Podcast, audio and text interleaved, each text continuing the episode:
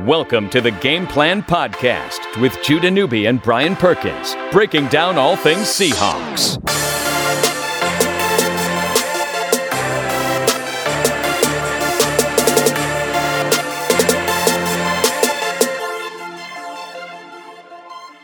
Seahawks going back to the playoffs, baby. 7 times in 9 seasons. Under Pete Carroll and John Schneider. This is a playoff clinching edition of the Game Plan Podcast. He's Brian Perkins. I'm Judah Newby, 1029thegame.com. Perkins one time.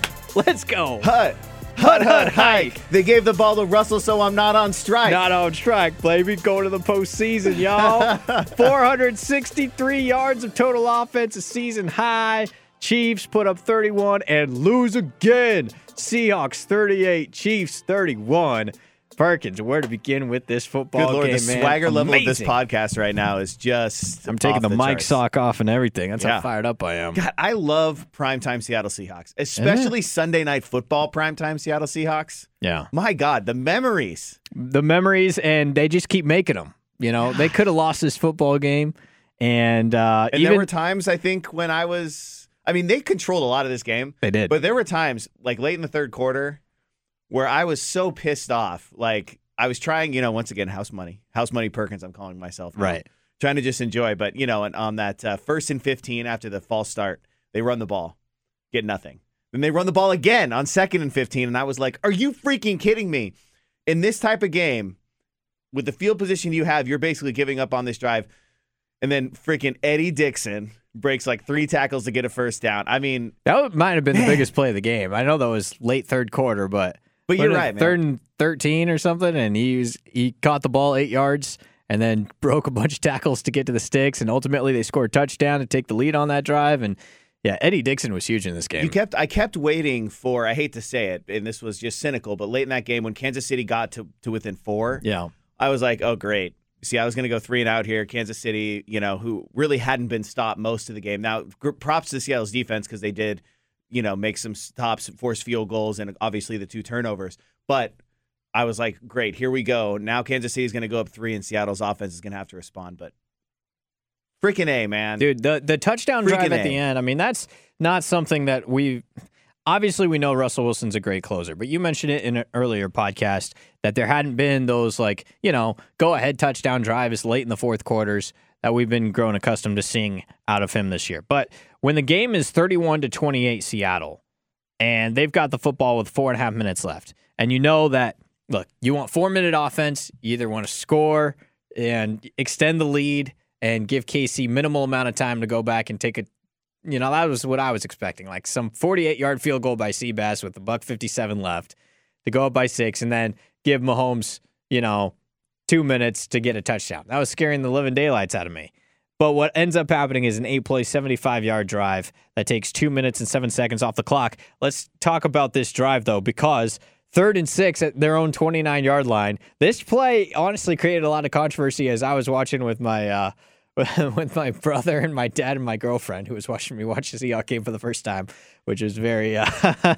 Is she still your girlfriend? Yeah, I think we're not really speaking. But 3rd and 6, throw to the short left to David Moore. He looks like he makes the catch, past the sticks, looks good, gets pushed back to the other side of the sticks, turns around almost like forward progress is released at that point, then tries to get the first down. Didn't look like he got it. The spot was terrible. Then Pete Carroll comes over into the picture. He's like, no, it's over here. Here comes the line judge from like the middle of the field saying, yeah, it's a first down.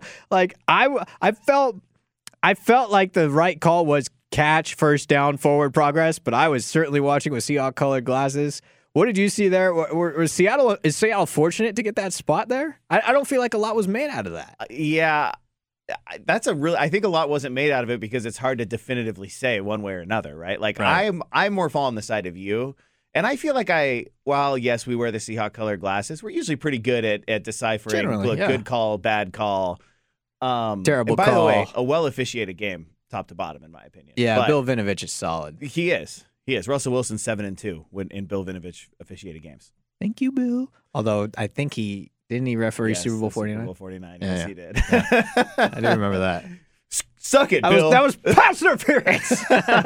No, but yeah, I mean, I think I get where you're coming from with that. I do think it was. I thought it was a first down when I initially saw it, right, as well. Because it's catch, possession, then forward progress. And that's what they ruled. Yeah. And you can't review forward progress. Yeah, and it's tough because it is one of those things where do they make the second effort? Right. There were a couple of plays in this game where I felt like the refs were really tested, and they made the right call, even though one of them upset me, which I'm sure you'll get to at some point, the Russell Wilson dive. Yes. I don't understand that one. Because when you dive, you're not giving yourself up. You're still attacking. But the new rule says that if a quarterback dives forward, they are giving themselves up. Like, that's like the rule change. That's right. To protect quarterbacks. So, because you're right. I was screaming at my TV after they ruled him short. I was like, how the hell do you rule him short? He didn't slide, because sliding obviously is as soon as your body hits the ground wherever the ball is. It's like where you start your slide pretty much. Yeah, that's a good point. They don't even do it where the knee stops. Yeah, it's like where you start to give yourself up. It is not a generous spot. But right. I was like, man, what an aggressive play by Russ. What a great play.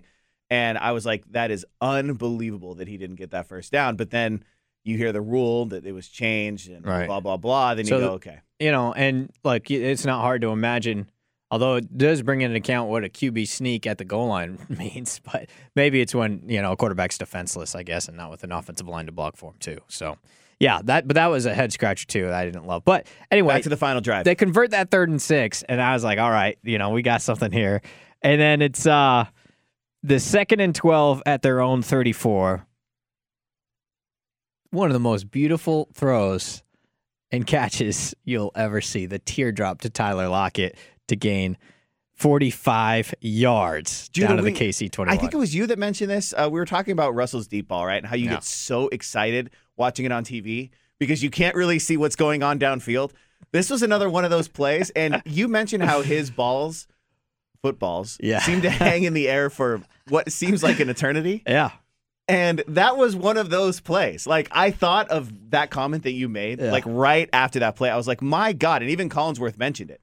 He said, that ball hung out there, and he gave his receiver a chance, and what a freaking dime. And by the way, Lockett and Baldwin were both on one in this game, man. Like, they were making plays. I mean, like, Baldwin had the drop, the one drop. But outside of that, unbelievable effort by both of those guys, and man, what a dime by Wilson. And guess what? Guess who gave him an opportunity late in the game in a long-to-go situation? Credit to Schottenheimer, because he really allowed Russell to be Russell late in that game. And almost to a fault, because I think we'll get to the drive continuing. In fact, the very next two plays, we're still attacking down the field with throws when you're approaching the 2-minute warning.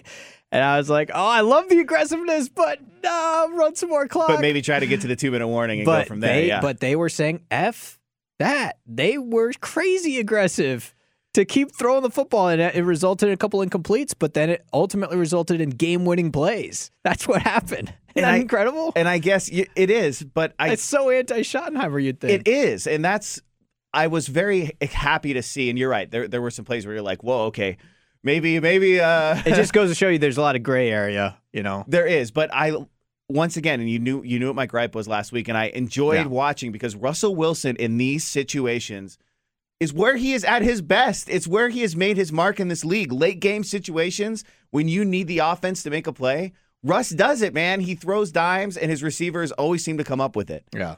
And I was so happy to see him given the opportunity in that situation to close this bitch out. I think they finish on a strong note. I think they clearly heard you. Schottenheimer's a big fan of the Game Plan podcast. Yeah, he's like, guys, that perk nasty. He is on the money. He's like, whoa, he might go fire on strike. Whoa, I don't need people picketing outside of the VMAC. That throw to Lockett, by the way, you mentioned just the height. Like, it reminds me of, how good Aaron Rodgers is at throwing Hail Marys. Yeah. And look, the Richard Rogers Hail Mary in the Detroit game, the Hail Marys against the Cardinals in that playoff game.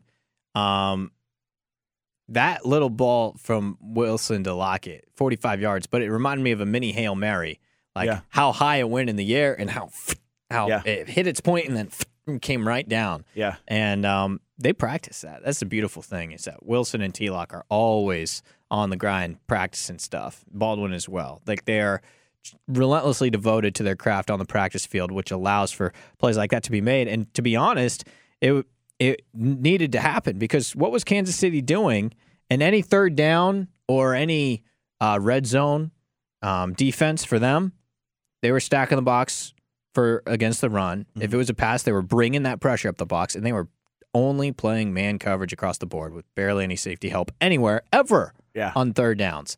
Oh. And even on that last drive, you knew you were getting man coverage across the board. That's why he threw the fade route, the go ball down the sideline to David Moore. He couldn't get 2 feet in, but that was the right read. That was in the third quarter. Then you got the bomb to T-Lock against man coverage. Then you got the ball to D. Baldwin on man coverage. I mean, and Russell thrives in those situations, and the guys are making plays. They are, and that's the biggest thing, right, is Russell can put the ball there, and those guys were still making very difficult catches. And Lockett has been unconscious this season. I mean, imagine, and I'm not saying that this should be the case, but imagine him getting like as many targets as a typical number one or number two wide receiver in today's NFL. I mean, his numbers, he would be a Pro Bowler, most likely without a doubt, right? Given the numbers he's put up. I mean, we're talking about the highest passer rating in NFL history when targeted, Tyler Lockett this season. Wow. A perfect passer rating. That's incredible. I mean, it is. It's incredible. And that is, I mean, it just speaks to the level of chemistry. And also, I have to admit, I haven't thought about Paul Richardson like once this season. I don't even think we've mentioned him on the podcast since he left for Washington. I mean, I've only seen a couple of Washington games, but he's out for the year. He got injured. He made a couple of nice catches on Monday Night Football when they played. And other than that, nothing. It's $40 million. Yeah, $40 million bucks. I mean, I think when they lost him, I remember thinking, "Oh man, Lockett's gonna have to step up." And he did? Yeah, he's done all right. Yeah, he's done okay. And Baldwin, man. How about that? Ugh. So right after the bomb to T-Lock, they go back and run play action again. You know, we're talking under 3 minutes, 3 minutes left to go in the game. And you're in field goal range at the 21-yard line. A field goal would have only put you up six. But we're not talking run to set up the next pass. We're talking pass on the next play. And part of me is like, oh, my God, the aggressiveness. I love it.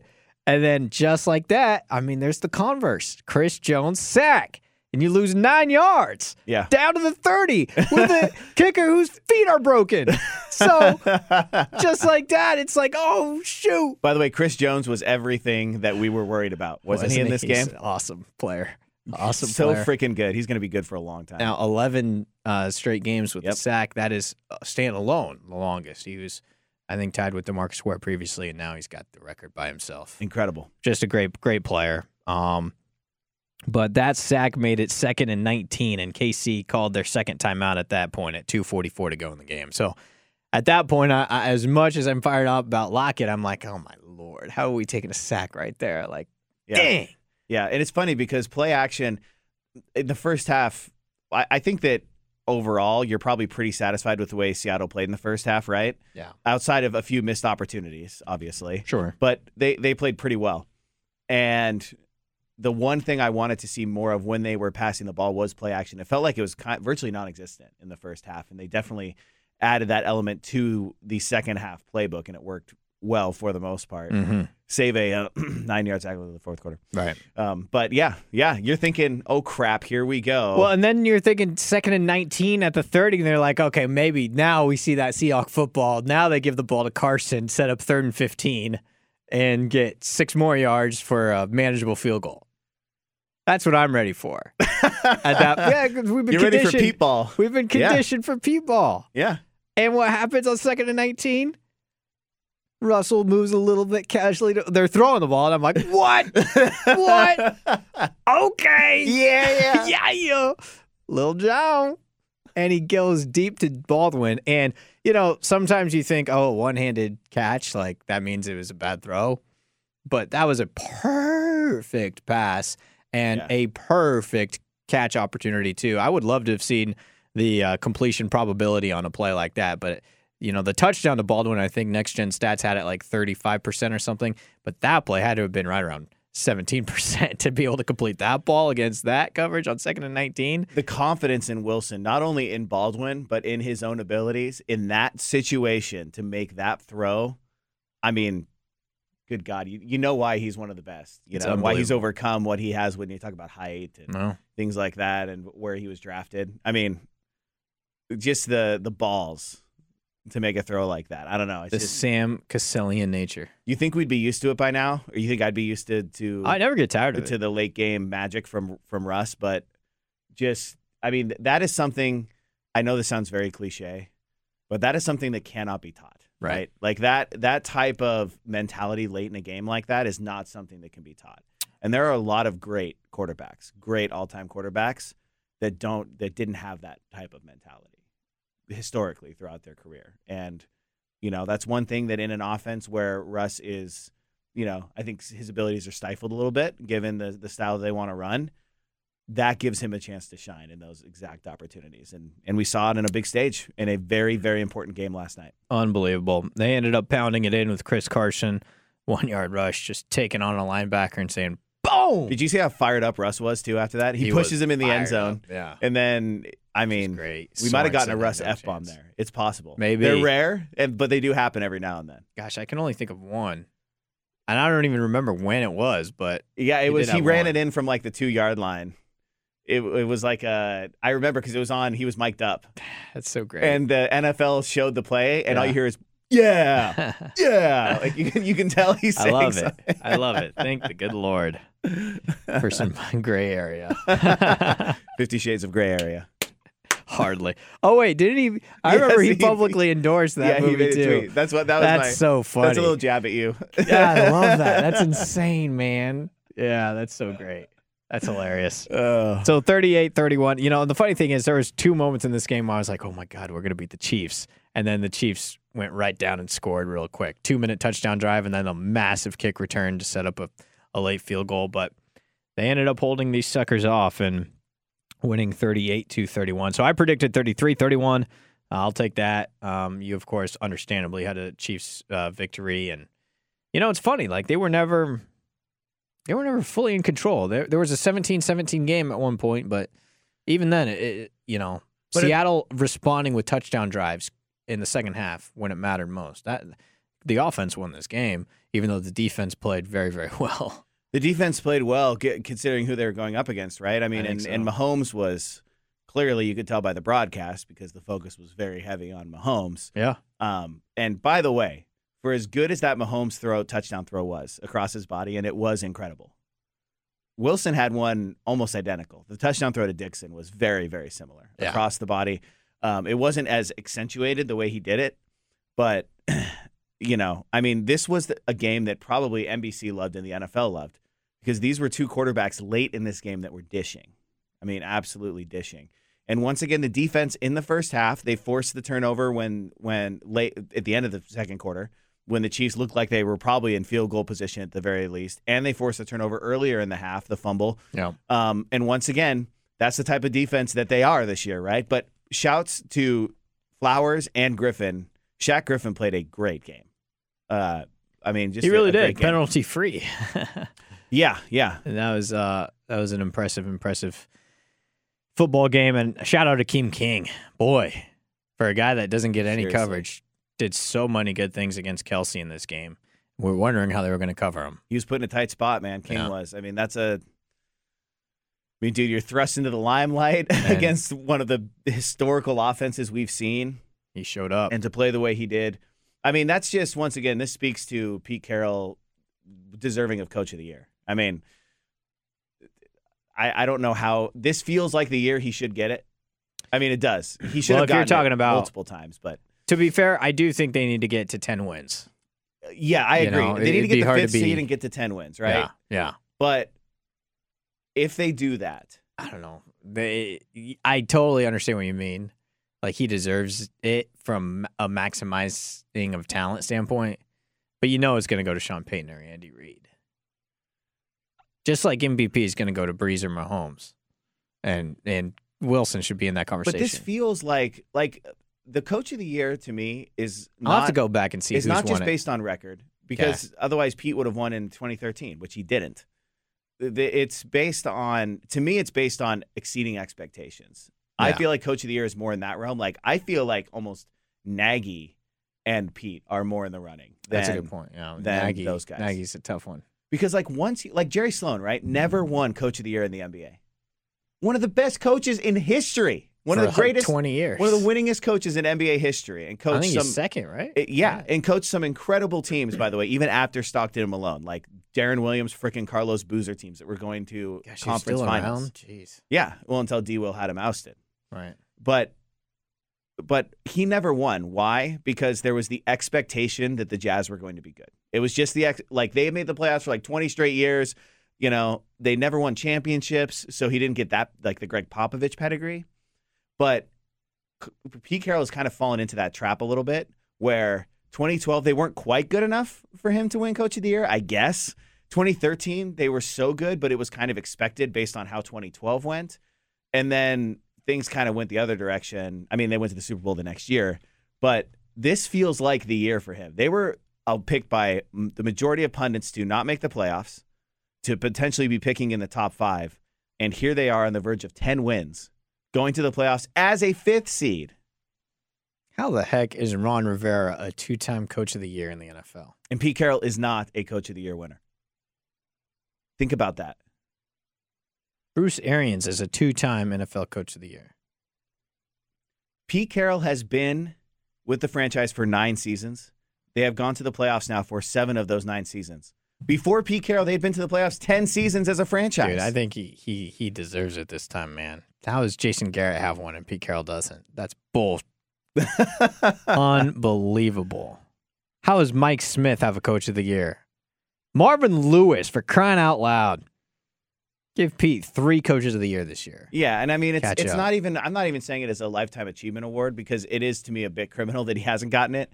But the way that he's played, it's just, I don't know. To me, it's assuming they win against Arizona, which is a big assumption.